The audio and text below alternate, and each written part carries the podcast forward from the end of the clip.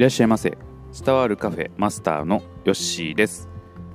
この番組はさまざまなことに目を向けて好きを伝える番組です。今日の好きは桃鉄です。桃太郎電鉄。一度は聞かれたことあるのではないでしょうか、えー、桃鉄はですね、えーまあ、日本各地の駅ですね、えー、目指して、えー、サイコロを振ってゴールを目指すんですけれども、えー、駅に停車してそこのね名物の、まあ、会社を買っていったり、えー、するゲームです。でこのゲーム、えー、だいぶ前にね、えー、もう発売終了になったんですけれどもなんと嬉しいことに、えー、2020年11月19日に新作が出るという発表がありました。これはねかなり、えー、衝撃受けました。うん。僕あの桃鉄小学生中学生時代はやっていたのでまあ、それがねあの発売も中止になった時ね結構ショックでしたね。面白いゲームがまた一つあ消えていくのかそういうねちょっと寂しい、えー、思いであったんですけれどもなんと復活すると、えー、かなり嬉しかったです。桃鉄うん。ちょっと買うかどうかちょっと揺らいでますね。あこのパーティーゲームなのでえー、まあ、一人でするのもね、楽しいんですけれども、みんなとね、えー、やる、ワイワイ言いながらやるゲームですね。うん、それがね、あのー、当時のことを思い出したりするとね、えー、ちょっとワクワクしています。で、桃鉄はね、ゲームなんですけれどもね、これも学びがありまして、えー、多分我々、えー、世代、まあ、30代ぐらいですかね、えー、はですね、この桃鉄によってですね、地名を覚えたり、えー、名産を覚えたりしたという人がね、結構いるんではないかなというふうに思います。うん。え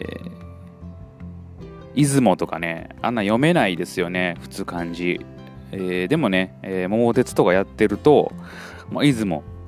えー、読めるし出雲そばが有名であるとかねそういうのもねこれで、えー、覚えたりしました。あ、うん。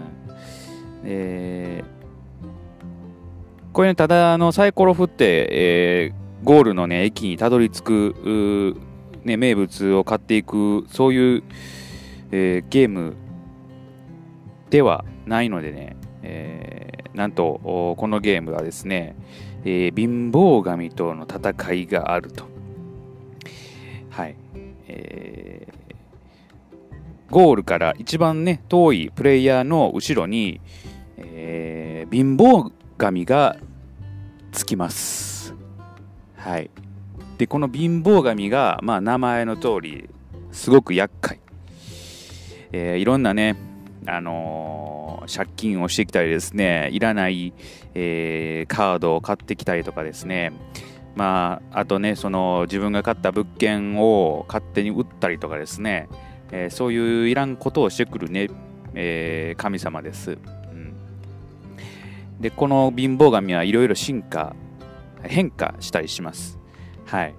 で、最悪なのがね、キングボンビーといって、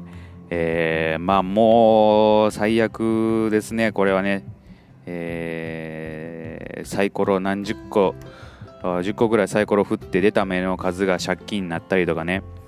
えー、まあ、赤マスと言って赤マスに止まるとですね、えー、お金をこう失うんですけれどもあその赤マスマスしかないね、えー、ところに飛ばされたりとかですね、そういう本当にいらんことばっかりしてくるキングボンビー、えー、そういうね、え